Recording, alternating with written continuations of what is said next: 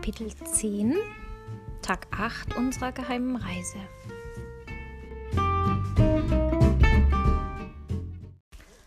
Käsebrot ist ein gutes Brot, Käsebrot ist ein gutes Brot, super sexy Käsebrot, tönte es aus der kleinen Box. Ein komisches Lied. Ich musste grinsen. Ein Lied über Käsebrot. Ich spazierte mit Moses über das noch schlafende Festivalgelände. Als ich zum Zelt zurückkam, schlief Luise immer noch und ich machte mir Sorgen um sie. Am achten Tag unserer Reise war Fräulein Luise krank. Sie war reichlich wackelig auf den Beinen und ihr war ständig übel. Vorsichtshalber holte ich einen Sanitäter. Der kam in unser Zelt und kontrollierte Luises Blutdruck, steckte ihr ein Fieberthermometer in den Mund und horchte ihr Herz ab. Alles bestens, Frau Potz. Und auch wenn Luise sehr schwach an diesem Tag war, war sie nicht zu schwach, um den netten Sanitäter zu verbessern. Fräulein Luise, wenn ich bitten darf, denn ich bin nicht verheiratet. Noch nicht. Der Sanitäter zwinkerte mir zu. Vielleicht ist ein Rockkonzert allerdings doch nicht so ganz das Richtige für eine Dame in ihrem Alter. Pff, machte Luise, setzte sich auf und als der Sanitäter das Zelt verließ, streckte sie ihm hinter seinem Rücken die Zunge raus. Du sollst dich ausruhen, hat er gesagt, ermahnte ich sie und drückte sie wieder in ihre Kissen. Ausruhen, spottete sie. Ausruhen kann ich mich, wenn ich tot bin. Ich warf Luise einen bösen Blick zu. Entschuldige, Greta.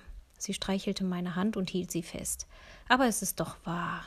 Es waren einfach ganz schön anstrengende Tage, mischte sich Sam ein, der gerade das Zelt betreten hatte. Nach einem Rockfestival muss ich auch eine ganze Woche schlafen, und ich bin, wie sagtest du neulich, fast fünfmal jünger als du. Das ist schon anstrengend. Ich lächelte Sam dankbar an. Fräulein Luise wollte einfach nicht einsehen, dass sie auch mal an ihre Grenzen stieß. Sam nahm mich mit zum Festplatz und Luise blieb an diesem Tag im Bett. Ich tanzte zu den Fuzzy Huskins, hüpfte zum Beat der Band Blumenmond, sang mit bei dem sehr einfachen Song I Love You, Love You, Love You von B55, verliebte mich ein bisschen in den Sänger von Wonder Wish Paper und durfte eine brennende Wunderkerze nach oben halten, als der Sänger von Wonder Wish Paper ein romantisches Lied sang. Da war es bereits dunkel und ich war nicht die Einzige, die die Nacht mit ihrem Stern erhellte. Tausend vor der Bühne zündeten Wunderkerzen und Feuerzeuge an. Es war ein einziges Lichtermeer. Rauchst du eigentlich noch? fragte ich Sam, der sein Feuerzeug hochhielt und im Takt der Musik hin und her wiegte.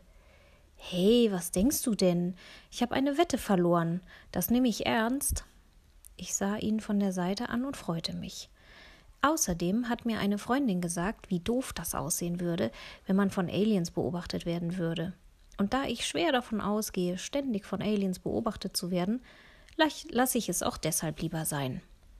Um zehn Uhr gab es ein großes Feuerwerk, und dann brachte Sam mich zu unserem Zelt, denn ich durfte ja nicht länger auf dem Festivalgelände sein. Wir verabredeten uns für den nächsten Tag. Sam hatte beschlossen, mit uns zu kommen.